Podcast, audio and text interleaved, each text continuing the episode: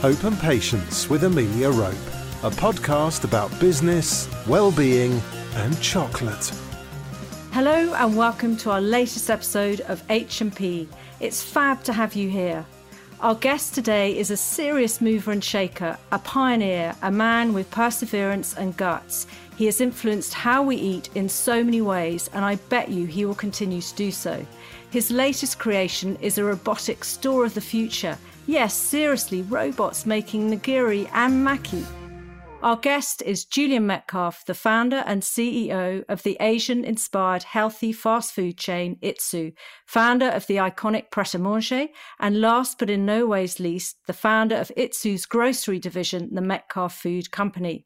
I have so many questions to ask, and we only have a certain amount of time. So on with introducing our guest and hear their incredible story. Welcome to H&P, Julian. Hi there. Hi, Amelia. Julian, there is a wonderful quote on Itsu's website. When your passion and purpose are greater than your fears and excuses, you'll find a way. Now, sadly, we only have time for a whistle stop tour, but how and where did it all come from? I don't know. I have a need and a love of swimming upstream uh, and working and watching people do things they even they're surprised by and that's what keeps me going. The Asian food, you know, I went to Japan 25 years ago and I've been many, many, many times since, and I just can't get enough of it the food, their love of food, their respect for food. It's just mind blowing. So every time I go there, I come back overwhelmed by ideas and, and inspiration. And where did it start when you um, created Pret? The idea of doing the sandwiches and setting up the shop and then for them to be in this very convenient i remember i used to take packed lunches into work and all of a sudden we could go and get a sandwich. We could go in take the carton out and we could buy it and be back at our desk within minutes. Where did that whole concept come well, from? well you see it, it, didn't just happen. It, it, it, it um, took ages. In other words the first pret-a-manger was a complete mistake. Even when i was young i used to go and see my, my sister in, in new york and I was so amazed by the prepared food shops there, Zabar's, and it was just, they were incredible. We had nothing like them here. They're similar, but to what you saw in Paris. Paris was always a bit more disciplined and fancy, but we had nothing like that in England at all. So naively, I thought, well, it can't be. It can't be that difficult.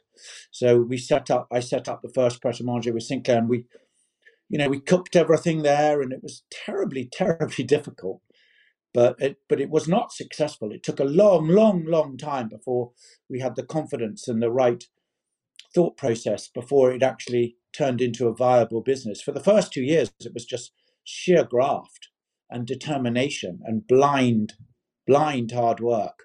But there were there were some tipping points which worked. My grandmother died and left me five thousand pounds. With that money, I bought the most incredible oven from France, a Euro 4 oven because I realized that if you cook baguettes fresh five times a day, they were really, really delicious.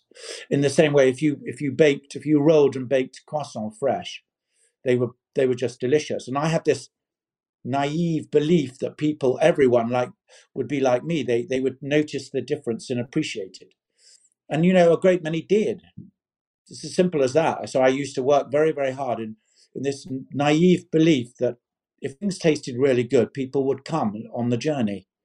Right at the beginning, when I bought this oven, I we realized how to bake the croissant, and then we we baked too many, so we, there were leftovers. We couldn't afford leftovers, so we we used to fill them the following morning. All the croissant left from the free, previous day, I used to cut open and fill.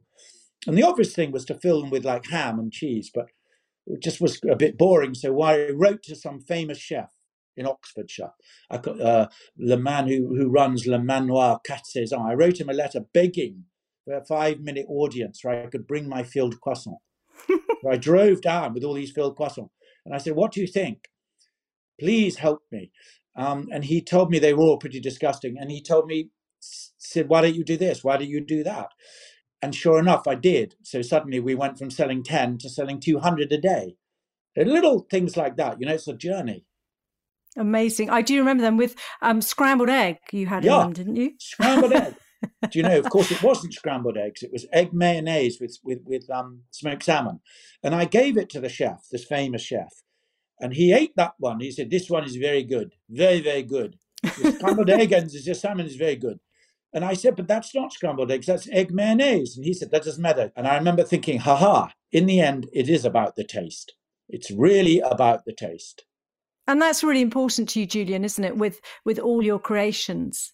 It's really difficult to make food taste good and also not be incredibly unhealthy. So, you know, with Itsu, it's been a real journey to try and you know the food in Japan and Korea and, and Vietnam is often it's often so delicious and it's light uh, and that's very hard to do. It's that thing, isn't it? When you're you want lunch, you want something that's light, that you feel good, you don't feel that you're sitting there putting on shed loads of weight, and yeah. you get some energy from it and a little zest, and you think I feel really satisfied with what I've eaten. It's a visual yeah. feast, and then it's that sort of uh, palate sensation too and the whole yeah. texture side of things it's incredible. So from pret to itsu what was the sort of driver with you to set up itsu? What was what's your mission with itsu that you hadn't necessarily achieved with pret? So itsu started because um a friend of mine said please come to japan with me for a week. So uh, an art dealer friend and it was uh, I remember Virgin were offering two tickets for the price of one. This was years, 20, 30 years ago. So I said, okay, fine, I'll go to Japan. I've never been. And um, it was, I was just overwhelmed by the respect and the love of the handling of the food. I had never seen anything like it in my life. And I've been going back ever since. And I just was, in those days in England, you know, Japanese restaurants, there were very few of them and they were terribly expensive. Um, so I naively thought, well, maybe I, maybe one day I can do something about this. So I teamed up with a very capable, wonderful Japanese girl who we opened this first restaurant together in Chelsea, Itsu.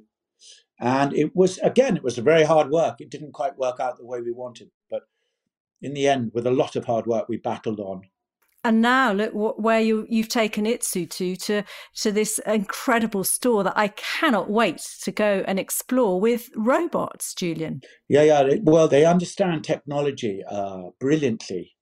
They really do. If you look at what Toyota did, you know, they really, really understand why why pay a human being to do an incredibly boring task over and over again when you can get a machine to do it just as well. In fact, better. Um, I mean, actually, a great sushi chef would disagree with that, but uh, to make a nigiri rice ball with these robots is, is incredible. Incredible. They make 4,600 an hour. That's amazing. You know, they don't get tired and they don't get COVID. They just. yeah, I was going to say, there's no sick leave with no, the robots. there's no sick leave. And they do a beautiful job, these robots, which helps us keep the prices down for our customers. You know, it's all very well selling food for £12, but if, if I could, I'd sell everything for one pound. You know, I really love the idea of good food being affordable. Yeah, because I would imagine with Itsu, it's really labour intensive, isn't it? But Terribly, I suppose the robots yeah. have, have helped on that side. They've helped. yeah, we have to prepare the rice in every single shop. There are no shortcuts to a lot of it, but, but, but, but, you know, the average spend is still seven pounds, which isn't so bad, you know and it's fresh as a daisy. I mean, that was the yeah, joy with Pret is that you it's knew good. it was fresh. It had just yeah. been created in the kitchen downstairs. So, yeah. Julian, have you had a mentor at all um, in your de- your business days? No, usually I get a lot of inspiration from the bravery and the guts of the people I work with. Uh, that may sound silly, but it's not. It's when you watch people who you give responsibility and accountability to when they rise up and they take a risk it's just nothing is more enjoyable than watching that happen. As they as their confidence grows, they just transform into into these incredible young leaders. There are a few people I work with who are very, very brilliant, who are older and more experienced than me. It's always best to, to try and keep your mouth shut in a room and, and work with people who are much smarter than you. And that's possible if you if you've got the guts to hire great people what do you think the secret to building an effective, engaged, and devoted team? And you also attract a really refreshing international mix of young. What do you think that secret is? Because it's it's difficult recruitment, I think. Yeah, yeah, no, I think it's very difficult. Um, and you seem to have nailed it. No, I don't know. I think I think organizations, large organizations of people quickly become extremely political and, and you know too much politics saps the life out of just everything because you know everyone just instead of concentrating on the customer and the product they're just posturing amongst each other and it's exhausting so i think the job mainly of leaders is to kind of stop that happening And that's a complex job, isn't it? Giving people freedom and trust and accountability. And it's really, really not easy, but it's, it has to be done. With the dreaded COVID 19, has that affected? I, I, read that you had some really fantastic, ambitious expansion plans mm. pre COVID. Are you still managing to crack along with it during this challenging time? I mean, on the one hand, COVID's killed our best, the most exciting year of our ever. Mm. We were opening three Itsus in Paris. We were opening one in Hong Kong and oh, wow. two more in New York. It was so exciting, you know, it really was. And as well as 14 here in this country. So we, it really was a hell of a year, really exciting. So that's all gone. But that doesn't, that's not the end of the world because we've been able to focus locked away. We've done some incredible innovation on grocery. We've done some really amazing innovation actually on our menu for Itsu. So it hasn't all been wasted at all, not, not by a long shot. But it's been very difficult for, for all of us and all our colleagues and everyone in our industry. It's just awful. Yeah, absolutely. Ghastly. Did the grocery side, has that been busier in the way that people couldn't get into their local Itsu to pick up their seaweed thins and Yeah, that's had a heck of another amazing year, Itsu groceries. Just extraordinary how people are embracing these these products that we've we've introduced. Took a bit of time, but it's really, really taking off now. Well, I think once you get hooked, you get hooked. And if you know that for months and months you're not going to your office and you yeah. still want that little fix and treat, you're going to seek it out wherever you can get it. Yeah. Yeah, we've just launched uh, to this product called Brilliant Broth in Marks and Spencers, which, you know, we knew was good, and it took us best part of two years to create it. Wow! Um, and it sells for two pounds, and it's it's unbelievable. I just so it's affordable and healthy. Yeah, we were with a top TV personality chef yesterday. He just couldn't believe it. He could not believe how good it was. So we were quite, yesterday was quite a good day. It is good. Oh. It's unbelievable. What an incredible team. You're very lucky. So, Julian, you've always been responsible with food waste from the early days at Pret with Food Share and now with Itsu with the half price food an hour before closing. How do you square up with sustainability with so much takeaway packaging which is being consumed? It's really hard. I got a passionate letter today, uh, yesterday, which I wrote back to this customer who wrote to me saying, I, I'm really bothered by the packaging in my um, sushi box. And um, I, you know, I said, yeah, you're right. You're right to be bothered. It's very difficult. And he said, I just think I don't need the soy sauce pot. I don't need it.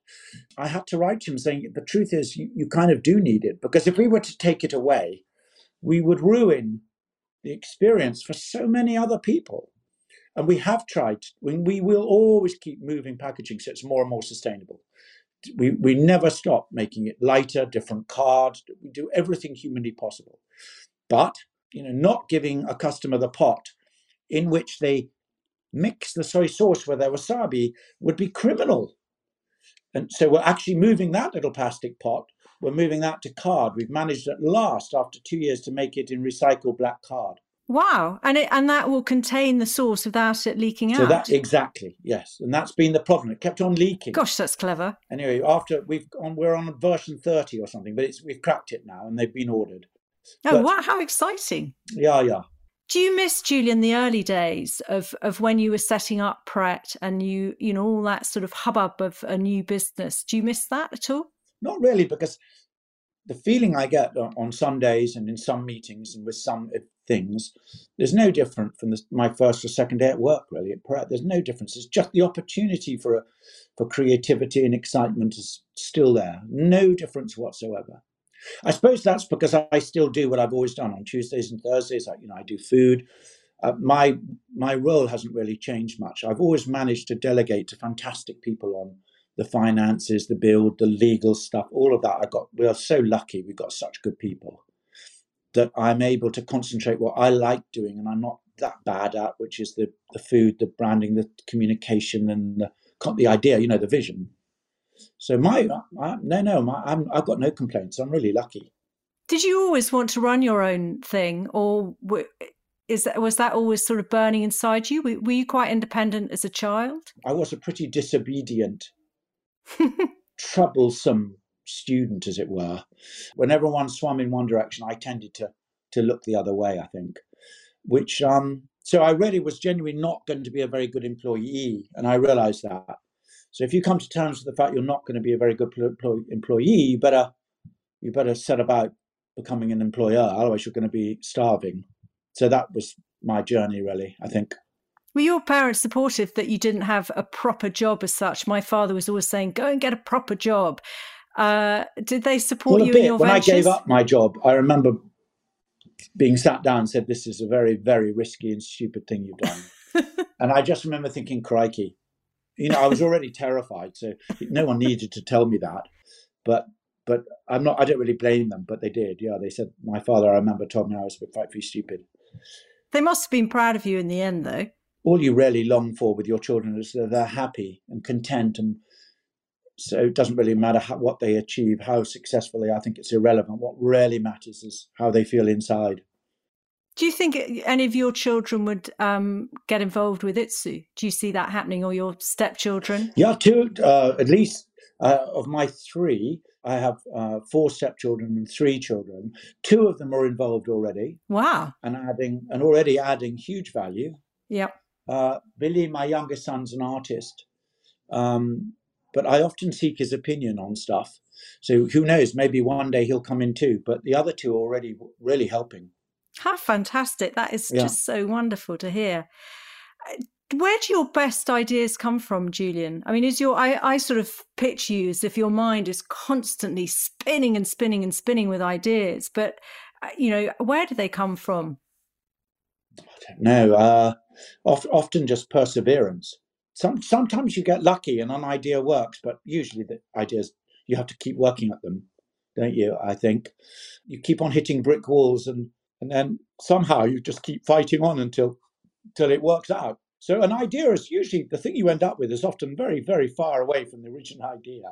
It's a bit like a plan, isn't it? You can plan stuff, even like a business plan, but actually the end picture is so different. But you need the plan to sort of get yeah. to the end end part. And you need you need the confidence to some to swim uh, in a different direction. You just have to um, try and put together your vision of what it is something should look like and taste like and how much should it cost and and, and where's the where's the opportunity for people where's the joy in, in your idea the product or the shop or you know what what ITSU is a very personal thing it's it's my idea of a, a place i would love to go and have lunch if i worked and i could wander into an itsu. it's just my idea of heaven so that i guess that's why i had a burning desire to try and create it i mean it's never quite as good in reality as in my mind what it could be. But on a good day, on a good day, I think the people I work with are, are, are just remarkable. How hard they have have made this, you know, come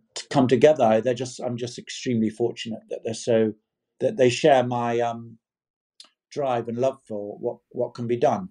But do you manage to get round to the stores? I mean, do that your does everyone not, know? No, I are? don't. Not nearly as much as I should for which I'm permanently saying sorry to them because there's nothing worse when you don't see your boss hardly ever and he come comes in or she comes in the first thing they do is notice things which are wrong which invariably is what happens with me um, i have to be so careful because you know you, you can't imagine if they're 10 or 15 really wonderful hardworking people you know and all I notice is there's something wrong with the floor, the tables, a light bulb. You know, I can destroy years of good work and hard work and culture in five minutes. But unfortunately, that's what I, I will notice everything which is wrong immediately before I notice what's right. But you rein it in before you tell them. Well, no, I try. I, I am a real problem. I, I, I actually never stop saying sorry to them that they whatever they do, don't let me in their shop. Close it up quickly. And I think they understand that. They understand that if I come in and and and literally want to shoot myself because something's wrong, it's my fault. By the way, it's not their fault. It's it's usually my fault. It's something that we haven't thought about.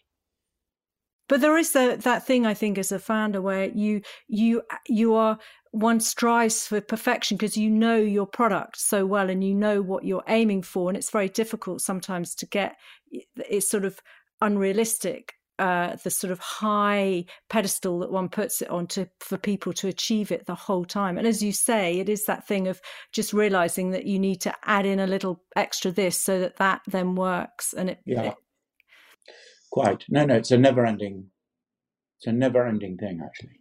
have you always been confident and fearless? I mean, I, I I'm assuming you are because I just feel that you are, but maybe you're not. I wish I had more drive and and, and scope. I, I don't think I'm very fearless. No, I, I- think I'm rather a coward, actually.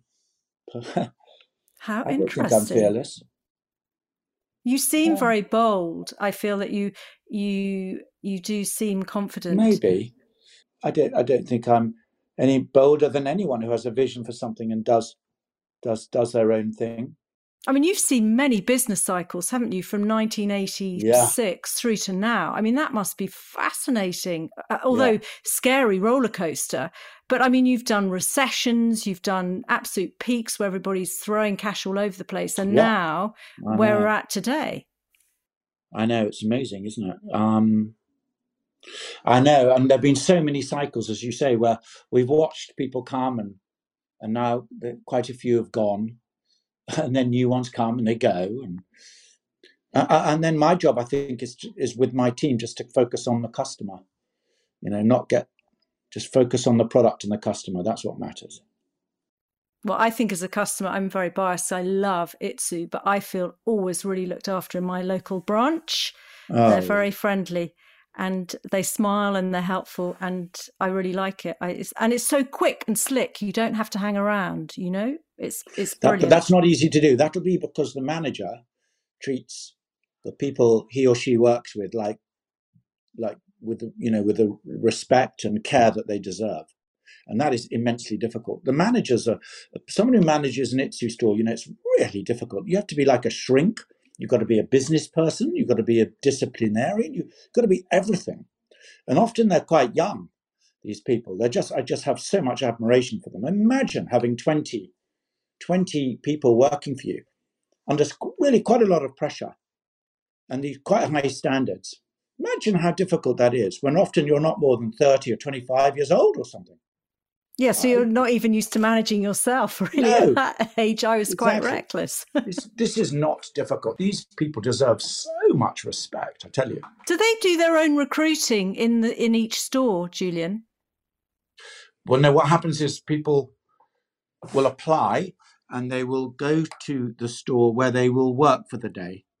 And then the, the store will decide if they like them or not. Oh wow. Yeah.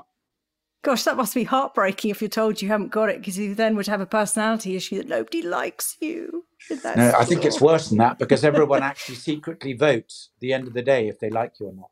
Oh, wow. Who is the person, Julian, that you would sit up to and listen to most?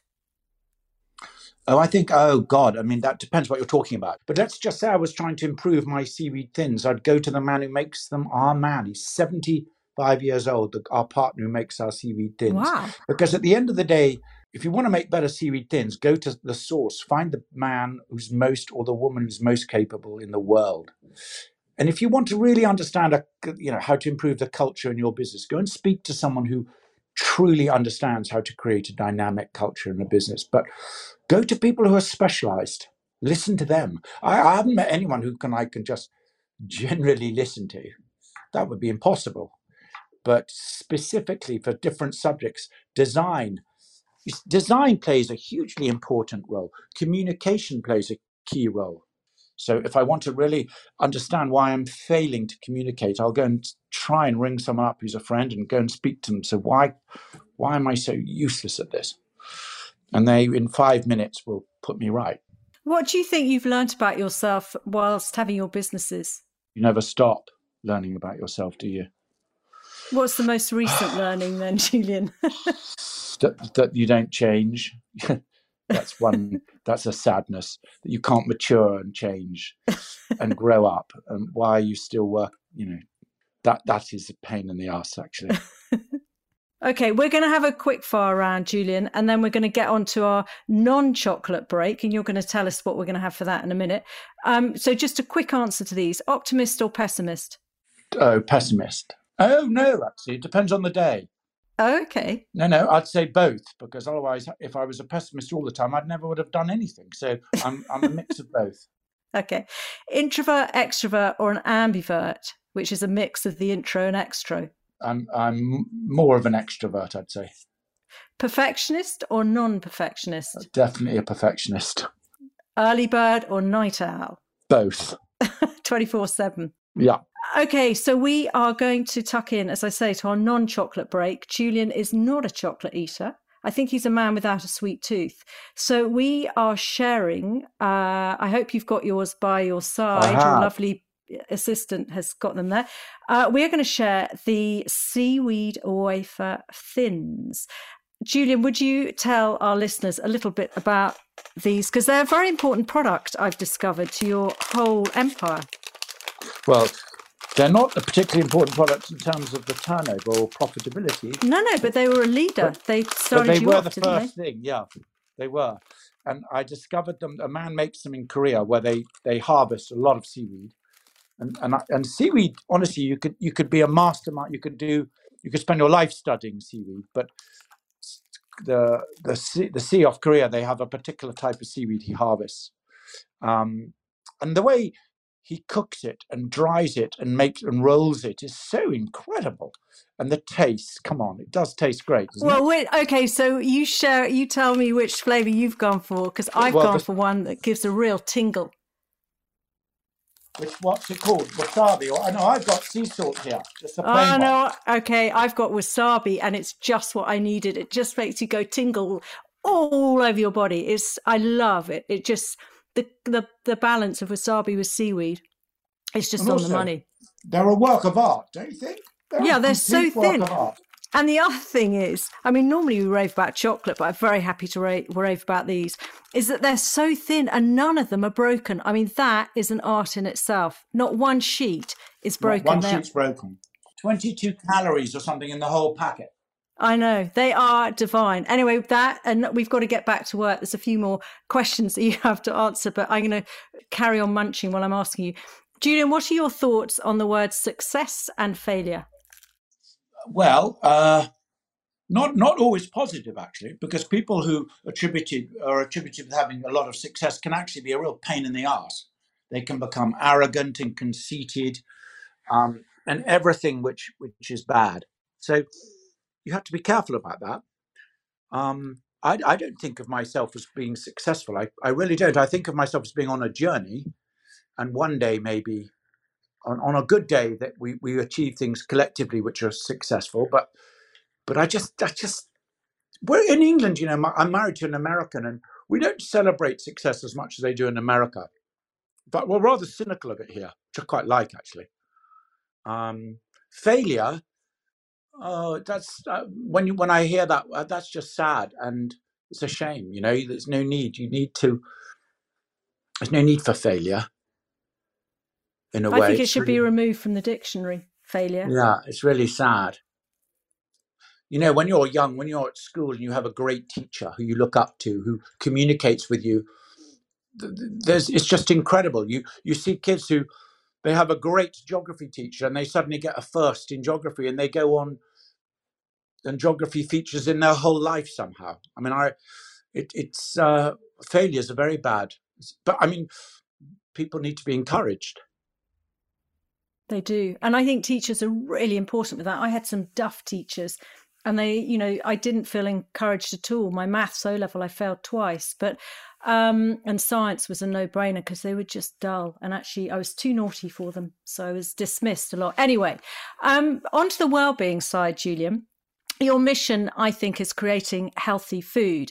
How important is it incorporating well-being into your day? And do you manage to achieve it whilst you're munching your seaweed thins? Um, well, I don't eat much chocolate. I well, know. I don't really have a sweet tooth, so so thank God I'm not morbidly obese. But I don't look after myself nearly as well as I should. But if it wasn't for my love of good food and healthy food, I think I'd be in terrible shape. But but uh, luckily, I um I'm, I'm living in a world where all we do here is concentrate on good food. But do you, so- do you do exercise at all? Well, I run around a lot. Yeah. I'm never still for a minute. So luckily, I'm wearing the same clothes I bought 20 years ago. Wow, Um, that's not bad. Yeah, not bad. I think I'm wearing a suit right now I bought 20 years ago. Gosh, that must make you feel good. No, it's a tiny bit tight, tiny bit tight, but um, I haven't had to have it, you know, extended or whatever it is. Do you do you have any hobbies? I mean, do you sail or do you ski or do you bike or I do all of those things. right? Um, I do, but I don't. I don't do them very much because I genuinely, if there's time to be had, work on the food. Go to China. Go go and cook something. Love anything to do with food. That's my hobby. Actually, Do you cook at home then? Sometimes, yeah. I'm not. I don't have a huge patience to properly cook, so I'll make a huge mess and I'll stab around and I'll spend a couple of hours, or I'll make 250 of the same thing. Um, because I'm trying to reach perfection of one particular thing, um, and then I'll just leave a terrible mess. And um, yeah, but no, I don't cook like I should. I don't have the patience. Do you have your phone off or on at night? I'm always fascinated because I turn Uh, mine off and I just think, I turn right, it um, off. yeah. I Much turn it healthier. off, but I do reach for it first thing in the morning. No, Arianna Huffington says that we're not to be doing that. No reaching for the phone. There's Ah. to be 10 minutes or 20 minutes of a bit of mindfulness and feeling positive about the day. Then you can reach for your phone. God, I know. Well, she's they're right. She's right. But she is right. Just I don't know how to do that. She's a sassy lady. So, do you ever have any problems with sleep? I mean, is your mind constantly whirling around, or do you sleep quite well? I sleep okay. I'm lucky. I sleep okay.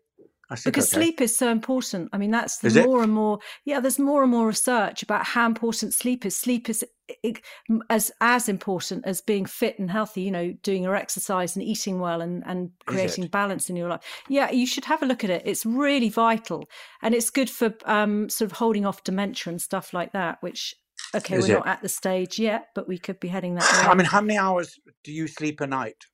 I try and get seven, if not eight. But I, I, when I ran my previous business, which chocolate business, I was stressed the whole time, and I really didn't sleep. I'd have racing heart and feel sick, and you know, f- uh, just bed sweats from just feeling, oh my god, what's going to happen, sort of thing.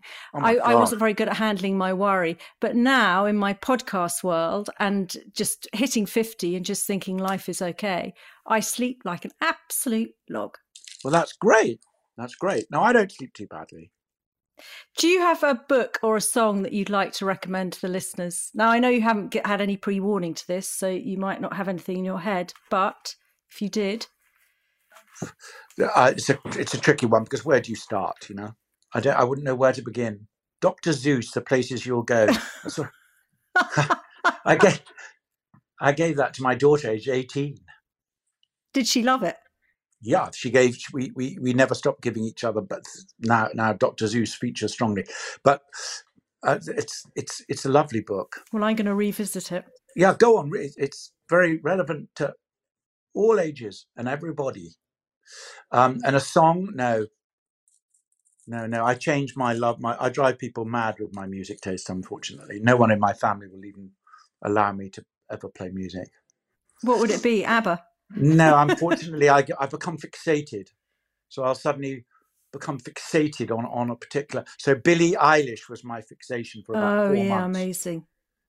Fairly talented girl. You can't Yeah, quite get your head around how she reaches those and holds those notes. No. So I'll do that. I'll drive people mad, but over and over again. And then you'll move on to the next. Yeah. Yeah. So, Julian, with more and more people sadly having to reassess their work lives with COVID 19, I'm sure a lot are now going to be thinking about setting up their own business. Others will be already thinking about setting up their business pre COVID. What advice would you give to people who are now thinking of starting up their own biz?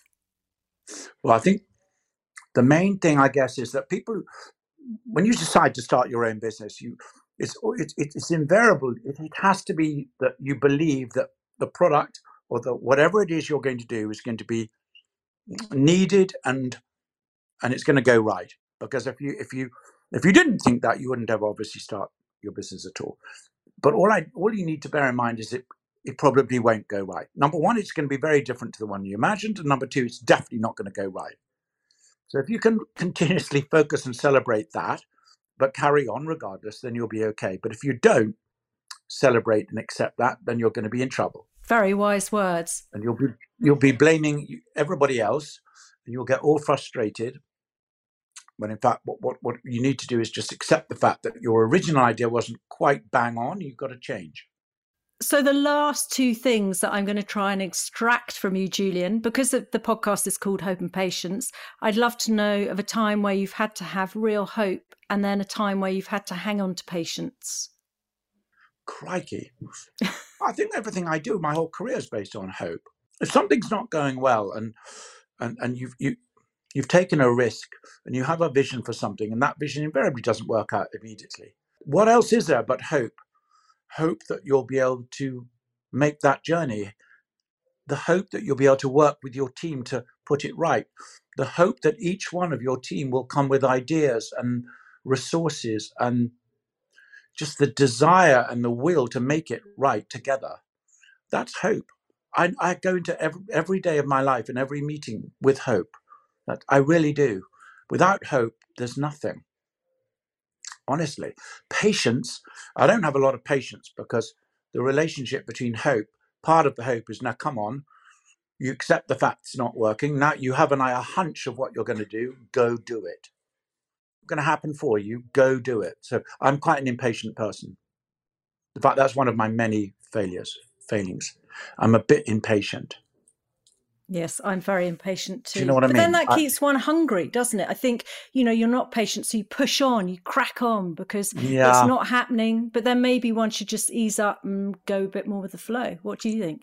Well, I have a, my wife says that she says it's one of my great failings that just because it's done doesn't mean it's right. And she's right. ah, very wise. Yes. So I'll often rush to finish something, and finishing it is almost more important than doing it beautifully. And that's that's a pain. That's stupid. Much better to plan it and do it properly. See, But it's easy to say that, isn't it? It's very hard to do. Yeah, it is easy to say, and it is very hard to do. So, Julian, where can um, I'm sure most of our listeners know your stores, but where can they find out more about you and your team, and also where can they visit your new robotic store as well? Because that's that opened in in September, didn't it? Oh yeah, I mean, great. That's on Great Portland Street, directly opposite the tube station. And I was there on Sunday and Monday, and it was looking great. Um, the robots they don't see because they're in the basement, but it's a lovely store run by Andrea, who's doing an amazing job. Um, and the rest is on the website and in Sainsbury's and Ocado. Brilliant broth, brilliant broth, Ocado M&S. Honestly, that's the one to buy for two quid. That's supposed to be really good if you have flu and things like that. Broth, isn't it? It's Oh, but It's- there's this one is there's a chicken and a suyu. You can make it with noodles, vegetables. Just pour it over. It's- Each packet, it, it's, it's it's it's already made. The broth is ready to use. It is incredible. so that's what we should all have in our store cupboard. I think. Yeah, with no, in the fridge. It's, in the you o- fridge. in the fridge. Keep it in the fridge. It's in a Tetra Pak, you know, like Okay. milk, Yeah. and you just warm it up, and then you pour it over some noodles, or just pour it over vegetables, and that is an incredible supper. Maybe break an egg, poach an egg in it. Oh wow. even better. Yeah, it's it's really good. I'm not a really really great great idea. I would also like to add in here because Julian is so understated. I mean, honestly, and I feel so um, amazed because Julian, I have a little hero worship for Julian and what he's done, and and so to have Oh spent God. this time with you on the podcast, I know it's sad, but it is true. Julian it has been a really, it's been a real treat. But I think everybody should check out Julian on his YouTube videos because he talks. Julian talks real sense, and he really knows what he's talking about. And each one that I looked at before I watched before interviewing Julian just bowled me over and I rewatched them because you learn so much. And I think the whole thing with running your own gig is that we're constantly learning. And if you can learn off others who really know what they're doing and have experienced so much, they're priceless gems. So just check them out, basically. Uh, I would like to say, Julian, the hugest thank you. It has really made my day to be chatting with you. I promise you, I'm going to remember this for some time because Oh, I you're was- very sweet. Thank you. well, it was just you know, Pret was the, the savior for office lunches. And it's something that I've just loved, and Itsu is just my real go to. And now I'm so lazy that if people come around pre COVID days, um, I just buy Itsu, which is very lazy, but that's what they get, and everybody loves it. Great. So thank you. Well, thank you, Amelia, so much. So, um, before I go, it's time for my book recommendation and quote for this episode. The book is Niksen Embracing the Dutch Art of Doing Nothing by Olga Mecking. Olga is a mum of three, business owner, journalist, and wife, and this is her fascinating exploration into the art of Niksen. Niks being meaning nothing, and Niksen, the verb to do nothing. Croissants were her Niksen turning point. To, to find out more, you'll have to read to the last page of the book. It's very readable and superbly referenced. And the quote is by Rumi Live life as if everything is rigged in your favour. So, a huge thank you for finding the show. I hope you enjoyed the chat. Don't forget to subscribe to get the latest episode. And if you're enjoying the show, it would be truly fab if you could rate and review it. Any book recommendations, quotes, songs can be found in the show notes and on the website too. Until the next time, however tough the times get, keep that inner sparkle you have. Hope and Patience with Amelia Rope. Join the conversation at hopeandpatience.co.uk. Find Amelia on Facebook at Hope and Patience or on Twitter and Instagram at Amelia underscore Rope.